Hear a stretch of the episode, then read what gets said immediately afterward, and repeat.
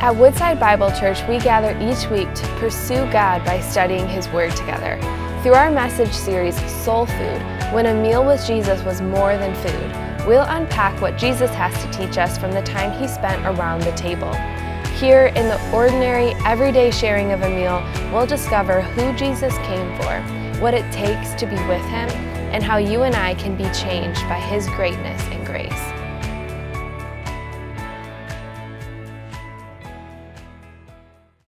Have you ever had a meal with someone, maybe a group of friends, where uh, things got uncomfortable? Like maybe the conversation turned in a direction you weren't expecting it to. Maybe that hot button political topic got brought up, and quickly you realized there were a couple of people at the table who were at passionate but opposite sides of the coin, and suddenly the banter went back and forth, and everyone at the table started to hang their heads.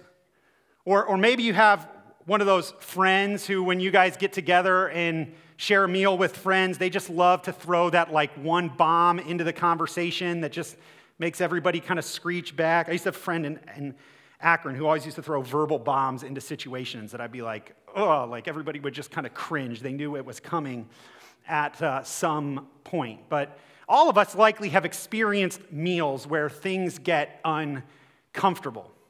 I mean, meals are sharing life together, so it's natural for us that there also would be some moments in the course of life where things get a little awkward and uncomfortable. And sometimes the uncomfortability of meals, and especially in those moments, can actually reveal and stir certain things up into our mind and hearts that we need to deal with that we might not normally want to or desire to actually discuss or talk about.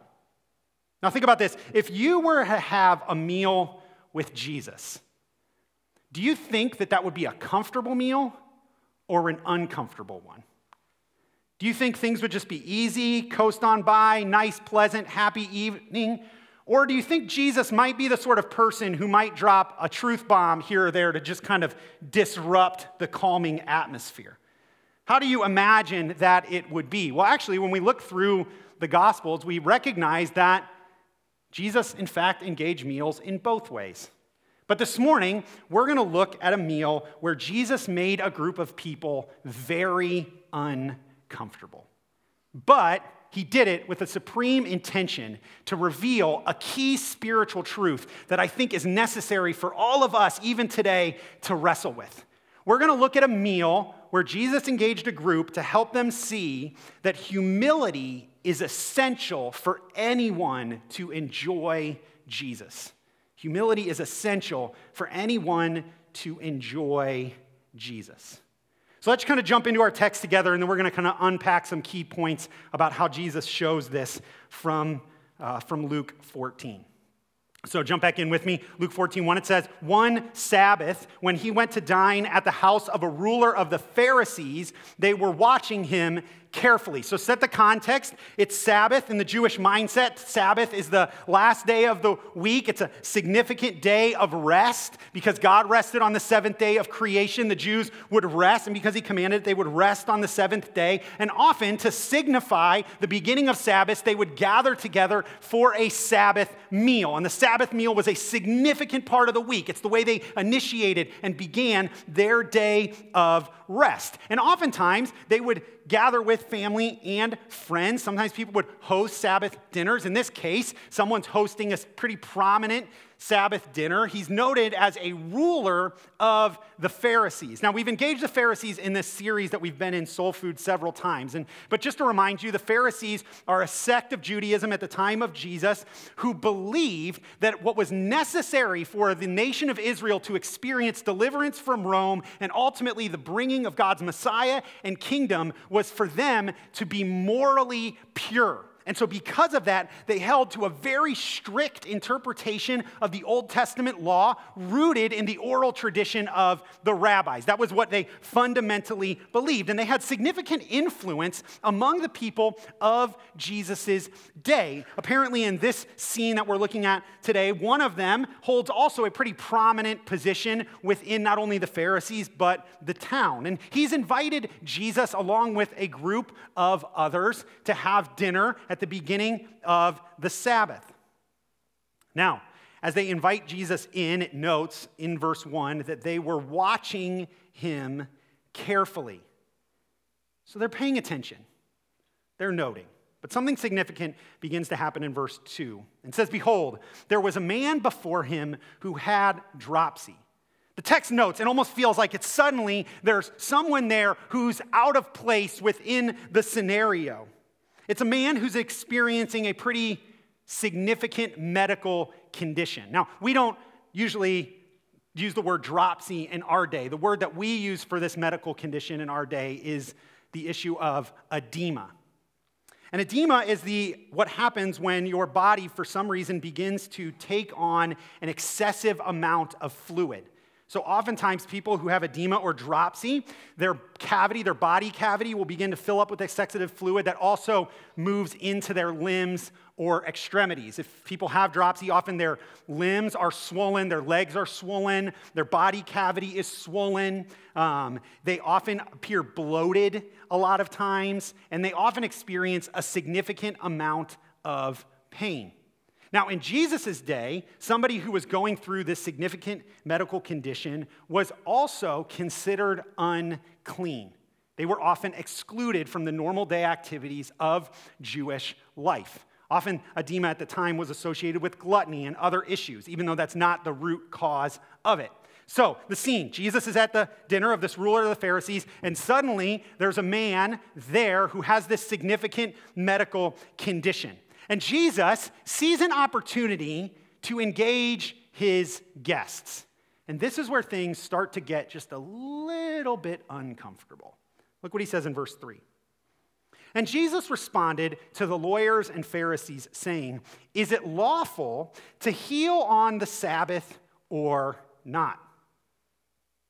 Jesus raises a hot button issue to the forefront of the dinner conversation. Now, this is actually an issue that Jesus has engaged already before with this same group of people. Earlier in the gospel, Jesus had healed someone on the Sabbath, and the Pharisees had challenged him on it, and Jesus had responded. So, but once again, he presents himself at a dinner. There's an opportunity for healing, and Jesus essentially uses it to look at everyone around him and say, Hey, is it okay if I do this? Is it okay if I heal this guy? And in many ways, he forces them to ask the question Have you learned anything from me or not? Well, obviously not, because it says in verse 4 they remained silent. So they, they don't say it's lawful. They don't say anything. They just sit there, dumbfounded at Jesus' question. So what does Jesus do? He heals him. I mean, Jesus is awesome, isn't he? Like he shows up, he sees this guy, he heals him of his disease. Like, that's the sort of God and Savior that he is.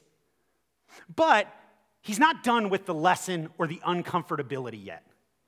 He says to them in response to healing him, verse 5, and he said to them, Which of you, having a son or an ox that has fallen into a well on a Sabbath day, will not immediately pull him out? Jesus takes the hot button issue and he begins to bring it even further to the forefront. Now, you might not naturally see that. We read this and we're like, ah, this doesn't feel that controversial. But Jesus is actually bringing up a significant issue and challenging specifically this group on how they view and interpret the Old Testament law. By the words that Jesus uses in this phrase, he's actually drawing on two very specific Old Testament commands.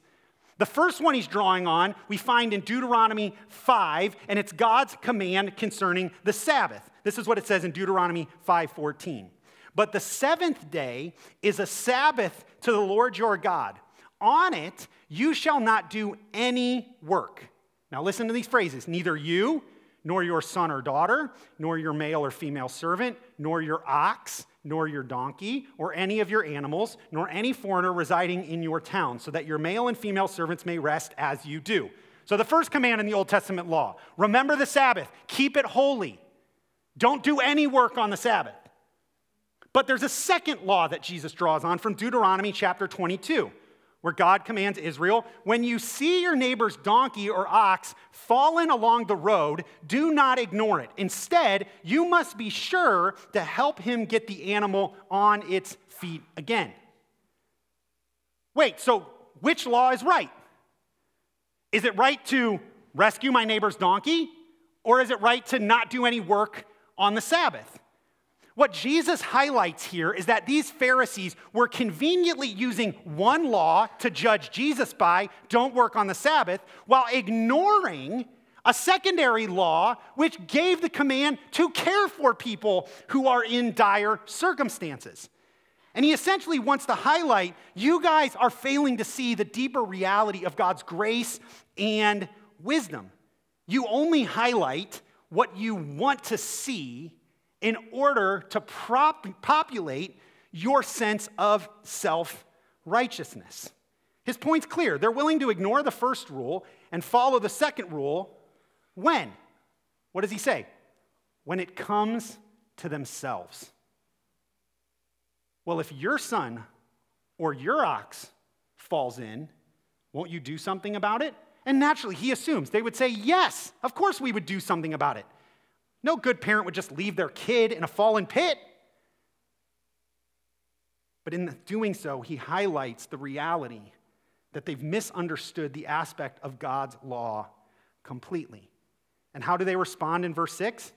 And they could not reply to these things. In this, Jesus shows us kind of the first key point that I want you to see from the passage. And it's namely this that pride keeps us from enjoying Jesus. While Jesus steps onto the scene, does an incredible work of healing a man suffering from a medical affliction, these Pharisees throughout it are judgmental, unresponsive. They're not even excited. Like, I would hope if someone came into our congregation today and they were miraculously healed, we wouldn't all sit here in silence. That'd be a pretty poor response. So, how can these guys experience a healing from Jesus and they just sit there and don't do anything? Well, it's because their pride, their sense of self righteousness actually keeps them from Jesus. We see the Pharisees' pride throughout this first section, and Jesus puts it on display by the way he engages and questions them. What does pride look like in these Pharisees? Well, the first thing it looks like is it looks like skepticism and unbelief. I mean, the text notes from the very beginning that they were watching Jesus carefully. From the moment they invited him to dinner, they didn't do so to truly understand or receive who he was, they did to show him up. Some scholars think that the way the language is here and the way Jesus responds is that the man who had dropsy, because normally they wouldn't be allowed into such a meal, was actually invited in simply to try to highlight Jesus' unrighteousness. These guys were so prideful, they're actually trying to undermine Jesus out of their skepticism. They want him to mess up. Often, pride in us can take the form of our own skepticism and disbelief. Often, where we struggle in areas of pride with God, what happens is we look for God to mess up in our lives so we can prove that He really truly isn't who He says He is. The second thing of pride that we see in these men is legalism. Remember, they're strict keepers of the law. They follow it to a T. They're obsessive about it. That's the nature of their sect. And part of that is because they believe that they will gain acceptance, salvation, the ultimate bringing of restoration before God out of their good work and moral purity. And so, because of that, they sit in such a way where they create all these secondary laws in order ultimately to feel better about themselves, to put on display how they are morally righteous. Often, one of the key aspects that you see in hearts of pride is a legalism, a certain law and rule keeping that is often used to bolster oneself up while minimizing the others. And finally, the last thing we see in them that shows their pride is their hypocrisy. This is Jesus' favorite word for the Pharisees. He challenges them multiple times as hypocrites, even before this scene. But he doesn't, while he doesn't say it, Jesus highlights the reality in the question that he asks. He says, Well, you, you will disregard your law to save your own skin or your own son, but then you'll judge other people by that same law. You see, a heart of pride, somebody that's rooted in their own self focus and self righteousness, they will excuse themselves when they mess up, but they do not excuse others when they do. Oftentimes, they will keep the law in such a way to use it to judge someone else while excusing why they don't have to actually follow it. Here's your clearest example. You all do it. I do it. Some of you do it. I do it. My self admittance. Driving. I'll excuse my speeding, but if you go faster and cut me off, you're wrong. Oh, that's pride. Pride uses the law to bolster our own self righteousness while comparing and putting people in a separate category so we can feel better about who we are. And pride is deadly. It's a deadly disease, not just to us physically, but ultimately to us spiritually. And what Jesus wants to reveal to these men is the reality of their pride and the aspect that their pride is actually keeping them from experiencing the healing that he wants to bring. One of the crazy things when you read through the Gospels is that Jesus often uses physical healing and physical examples to point to deeper spiritual realities. And I think that's exactly what's going on in the text. This aspect of healing this man with dropsy or edema, a physical ailment, in many ways symbolizes the spiritual ailment that these Pharisees are experiencing. Remember, edema is this insatiable or this, this holding in of fluids and liquids in the body. But one of the things that marks dropsy or edema is it often contains an insatiable thirst and hunger that doesn't actually satisfy. So you keep feeding yourself fluids, even though your body doesn't know how to distribute and deal with them, but you never actually experience a quenching of your thirst. And so you bloat up, right? Your body is swollen. When we live in such a way where we support our lives based on our own self righteousness, our own self worth, a full focus on self, we experience spiritual edema. Think of it. When someone is prideful, when they're arrogant, when they're full of themselves, what do we say? Oh, I just ruined my joke. what do we say? We say they're full of themselves. Right? Spiritual pride causes us to fill up on self. It causes us to make ourselves the focus of our lives to make everything about me. And listen, that can take many forms. That's the dangerous part about it. It's not just the most boastful amongst us that experience pride. Sometimes the most downtrodden people are prideful because all they can see is themselves. That's all their lives are consumed with. But the problem is when we fill up our lives on ourselves, Whatever that is, whether it's our consumption, whether it's our achievements, whether it's our pain, whether it's our experience, we're left in a place where we're never satisfied. So, what do we do? We look to fill ourselves with more of ourselves, and we become swollen in our souls with ourselves. But the problem is, when that happens, we stop looking to Jesus we don't actually then find the healing that we need. Our spiritual dropsy leaves us unsatisfied, but even worse, it keeps us from seeing the need for a Savior. Some people's greatest need is simply to see their need. And that's this group. They are so self righteous, so self focused, that even when the Savior of the world is in front of them, healing a man of a physical condition, they're left silent, unexcited, unrepentant, because they are so full of pride. And Jesus shows it and puts it on display.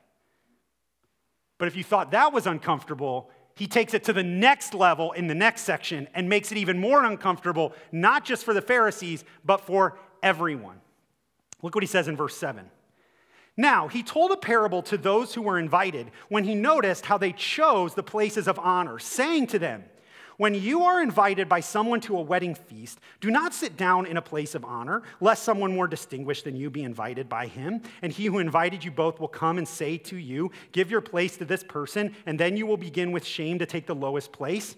But when you are invited, go and sit in the lowest place so that when your host comes, he may say to you, Friend, move up higher. Then you will be honored in the presence of all who sit at table with you. For everyone who exalts himself will be humbled, and he who humbles himself will be exalted. Now, he just, keep going here for a second. He's just challenged the group, but now he laser focuses in to the host. Look what he says in 12. He also said to the man who invited him, When you give a dinner or banquet, don't invite your friends or your brothers or your relatives or rich neighbors, lest they also invite you in return and you be repaid. But when you give a feast, invite the poor, the crippled, the lame, the blind, and you will be blessed because they cannot repay you. Now, here's the key phrase for you will be repaid at the resurrection of the just. Two things that I think Jesus wants us to see out of his challenge, both to the group and ultimately to his host. The first thing that Jesus wants us to understand is that while pride keeps us from enjoying Jesus, humility allows us to receive and enjoy Jesus. The parable that Jesus gives is fairly straightforward. When you come to a wedding feast, don't go sit in the place of honor, lest you get embarrassed and moved. Sit in the least space and get moved up. And in some ways, we can all relate to that. Weddings in Jesus' day were similar to weddings in our day. Guests would have been invited, and they would have sat them in accordance of their relationship, their significance to the married couple and the family. You know, this is what we do in our day. I mean, I remember when I got married, we spent hours agonizing over who's sitting where and who's sitting next to who and who's getting this table and who's getting that table. Like, this is what we do. Now, imagine, to put in our, our, our context, imagine the embarrassment if you showed up at a friend's wedding and you walked into the reception hall, right, and, and there was one of those like, cute, kitschy little Pinterest boards that have everyone's tag. And, you know, I thankfully got married before Pinterest. So that's what we had centerpieces and we had food. So I, I pray for the soul of the rest of you that have to figure out how to navigate today, right? But you walk in, it's cute, whatever. You see your name, you grab the tag, you see the one on there, and you immediately think, oh, yes, of course, I know this couple. Why wouldn't they see me at the first table? So you go, you walk down, you sit down, you grab your seat, the party's starting, things are getting involved. Pretty soon, somebody comes around and they say, um, I think you're in my seat. And you're like, uh, I, I think you might be wrong. Finally, they have to get the host. They come over. They're like, actually, you're in the wrong seat. Your table doesn't say one, your table says 41. And that table actually isn't in this room, it's in the adjacent room where you can't even see the bridal party. So you need to go sit there, right? You can imagine how embarrassing that might be. Likewise, it, can you imagine the honor if you went to a wedding? You walked in, you assume, I don't know if I know the right people and this couple, I'm just gonna go grab a seat in the back and I'm just gonna eat dinner. And at some point, the groom himself comes over to you and says, Hey, like, you're really important to me. I don't want you sitting in the back corner. I've actually got a spot up for you right next to the wedding party. Come sit up there with me. Like, you would feel honored if that happened. That's essentially the parable Jesus is trying to help us understand. But the parable is not just in relation to how we practice our lives or attend a wedding. Jesus is actually pointing to a much bigger issue, which is how do we relate to him? Do we relate to Him and His call and His kingdom with humility, or do we relate to Him with pride? The point that Jesus makes out of the parable in verse 11 for everyone who exalts himself will be humbled, and he who humbles himself will be exalted. And then its corresponding connection with what he says about being repaid at the resurrection of the just help us to realize that the parable that Jesus is telling is not just teaching you a good principle for life, it's actually challenging you to consider the deepest reality of how you respond to who he is and what he's bringing to bear on the world. Let me help you understand why this is so significant. So, in order to understand understand, you got to understand a little bit of the Jewish mindset. Going into this. And we, we talked about this a little bit last week, but one of the realities that's in the Old Testament and the prophets was that the, when the Messiah came, he would come to usher in God's kingdom, to restore the earth back to the way God had intended for it, to deal with God's enemies, to deal with the brokenness and sin, to deal with death, and to bring res- restoration. And one of the marks of the arrival of God's kingdom was a great feast. In the Old Testament, it's pictured as a wedding feast, a marriage feast, in which people would gather to celebrate and enter in and be completely filled up. And that this is what ultimately the Messiah was going to bring. You can think of it this way this is how the Jews thought of life in Jesus' day. And you see this in the Old Testament. They believed that what they currently lived in was the present age. And I'm going to show you a diagram to help you. You can excuse my, my terrible diagramming nature, right? So they believed that they lived in the present age. But, with all the mess that the present age is, but there was going to come a moment. In the Old Testament, they referred to it as the day of the Lord. There was going to come a time where God would send his Messiah to usher in the age to come, the age of God's kingdom, the age of restoration and salvation. This is how they thought of life. So they were going to travel. At some point, the Messiah was going to show up. He was going to rescue them from Rome, restore the earth, deal with God's enemies into the age of the come and the kingdom of God. Jesus comes and him and his apostles begin to teach a different understanding of the way in which God is going to work in history. And when you look at the New Testament, you see that they actually understand that instead of it being the age break new age, that God had actually designed that there would be an overlap of the ages before the age to come. So here's my crude drawing of it, right? Their understanding and Jesus' understanding was that we live in the present of age until God sends his Messiah to inaugurate the beginning of God's kingdom, which Jesus proclaimed was himself. This is why Jesus begins his ministry with the words Repent, the kingdom of God is at hand. I'm here. I'm the kingdom. I'm the king who's bringing the kingdom. And he begins the age of the age that is to come. And it overlaps with this present age until the time when he will return and he will consummate his work to fully bring the kingdom into this world, where God's kingdom will be fully realized. The Bible refers to this as the new heavens and the new earth, new creation, that that's what's to come. And so what we see in Jesus is there's a time between both his first coming, where he comes as a human being, lives, dies, rises, ascends, and his second coming. That age, the Bible refers to as the last days. And what happens in that age, and we see in the Old Testament, is that the news of the Messiah is meant to go out to all the world and invite them to join the marriage feast of the King, of the Messianic Lamb. That it begins in Jerusalem and with the Jews, and then it's going to spread to every nation to invite them in to receive the invitation to join God in his kingdom and his marriage with his people. Now, why do I explain all that? You're like, oh, it's a lot, right? What Jesus is trying to highlight is that what is happening now in our response to the way we live in light of the kingdom will expose how we ultimately are going to experience the final bringing of God's kingdom and salvation in Jesus. One of the things that Jesus highlights throughout the Gospel of Luke is that God's kingdom, God's world, his creation, is actually upside down from the way our world is. That it does not follow the world's values or the world's system. Some theologians refer to this in the Gospel of Luke as the great reversal. And the idea is when Jesus comes to consummate his kingdom, he's going to turn the world upside down. Actually, he's going to turn it right side up, the way God originally intended it, where justice and righteousness and equality and goodness and life and flourishing are brought to bear. So, what Jesus wants to see is the way we live in light of the coming of God's kingdom shows us how we respond to and receive the reality of Jesus and the salvation that he brings. And one of the marks of that kingdom is humility. And humility allows us to experience the salvation that God comes to bring. We see this, right? That's Jesus' point in verse 11. Everyone who exalts himself, what's the next phrase?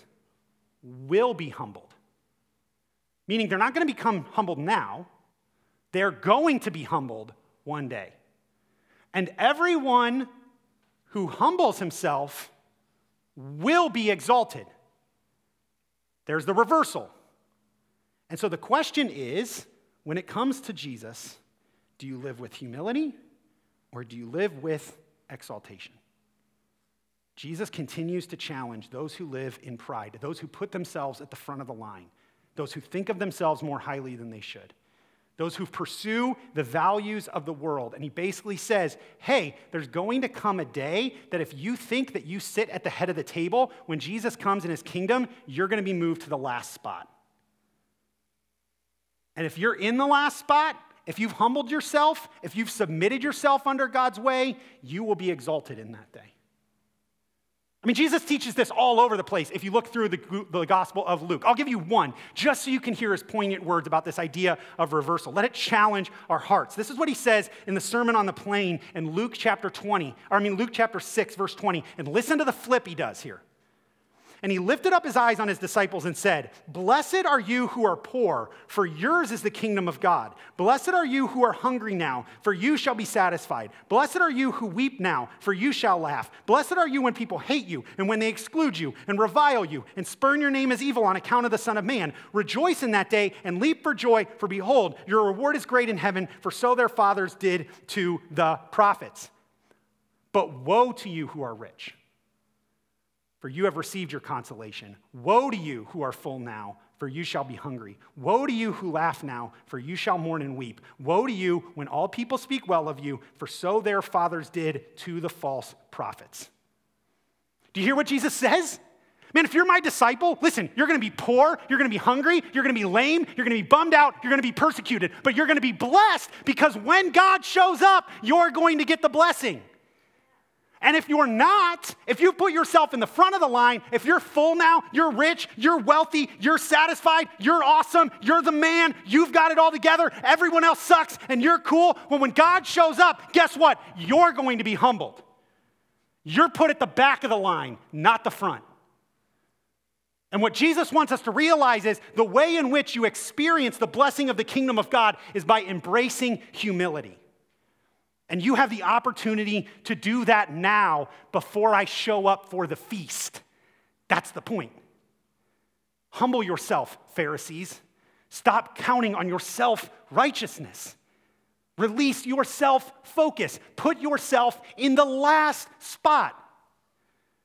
Followers of Jesus should always seek the bottom because we know one day God will lift us to the top. And that's Jesus' point. You cannot experience the blessing of the kingdom to come unless you embrace the path of humility now. And this is the example he set. I mean, he's going to go from here and enter into Jerusalem in several chapters. And what does he enter in Jerusalem on? A donkey. The king of the universe shows up in Jerusalem on a donkey to die. You want to talk about humility. So he does not call you to what he has not already set an example of. That's key. And what happens out of Jesus humility. He will be exalted, he will be lifted on high, where every knee and every, tongue, uh, every knee will bow and every tongue confess that he is Lord. You see, humility is the path to experience the exaltation of the kingdom. And the question that Jesus wants to challenge us is when it comes to how you live now, do you live in light of the reversal that is to come? If not, you'll look to elevate yourself in every circumstance, every room, every place, every party, every work, every whatever. But if you do, you'll lower yourself. You'll look for opportunities to serve. You will make yourself less. But the reality is, we don't really like that very much, do we? Like, we like prompting ourselves up a little bit. We like to say things or do things that make us look better than others. There's an old story of about a reporter who uh, once asked the celebrated orchestra conductor Leonard Bernstein what was the most difficult instrument to play. Many even have, maybe have heard that name. If not, he's a well-known composer. And so the, the reporter was eager. What's, he asked him, Leonard, what's the most difficult instrument to play? And the, the story goes that to the reporter's surprise, Leonard Bernstein replied without any hesitation whatsoever second fiddle. He said, I can always get plenty of first violinists, but to find one who plays second violin with as much enthusiasm, or second French horn, or second flute, now that's a problem. And yet, if no one plays second, we have no harmony. You see, the reality is we don't like to be second. But in Jesus' kingdom, we're always second. Because Jesus' kingdom is about the glory of God, it's about his exaltation. Now, the good news of that, listen, the good news of that is when God is primary in our lives, that's where we find our deepest joy. That's where we find our deepest satisfaction. God doesn't ask us to fall into second place as if it's a bummer for us. It's actually exactly what we designed for. But one of the truths that we have to realize is that in the kingdom of God, it's all about Jesus, it's not about you. And that's really hard for some of us to stomach. But the reality is, that's exactly the way that we begin to experience the joy of salvation. That's exactly how we get to receive the healing that Jesus wants to bring for our spiritual pride. Have you humbled yourself before the Lord? James 4:10 God opposes the proud but gives grace to the humble. I don't know about you, but I don't really want the God of the universe opposing me. But he gives grace when we humble ourselves before Him. Have you done that? Have you put your faith in Jesus? Submitted to Him as your King, trusted Him as your Savior? And if you have, do you live in light of the great reversal that is to come? Do you trust that He will take what is upside down and make it right in your life? Therefore, you don't have to pursue the places of exaltation, you can pursue the places of humility. But this aspect of humility, it not only impacts our lives with the Lord, it impacts the way we live with others as well. And here's the other thing that I want you to see today, and I'll be quick in this last point. Humility, this is my bonus point. So, humility leads us to invite the least, lost, and last to Jesus. While the Pharisees likely invited this man in to challenge Jesus. Jesus uses it as an opportunity to show this is exactly who's invited into the kingdom. That's why he tells him, hey, when you give a dinner, don't just invite your friends. Don't just invite the people that make you feel better. Don't just invite the people that somehow lift you up and make you look good. No, invite the poor, the cripple, the lame, the blind. Jesus reminds us that if we embrace the path of humility, it will affect who's invited to our dinner table. A kingdom community, a life that's humbled under Jesus, will not look to use their life or their table to gain, but to give. They won't use it for reciprocity. I invite you, you invite me, you scratch my back, I scratch your back. But instead, it will use its table, its welcome, its life to invite in those who others overlook. That's what a kingdom community does. They show the grace and love of God to people that other people wouldn't show. I'll give you one of my favorite examples of this. It happened a few years ago we were, Alicia and I were part of a, a, community of people pursuing the way of Jesus.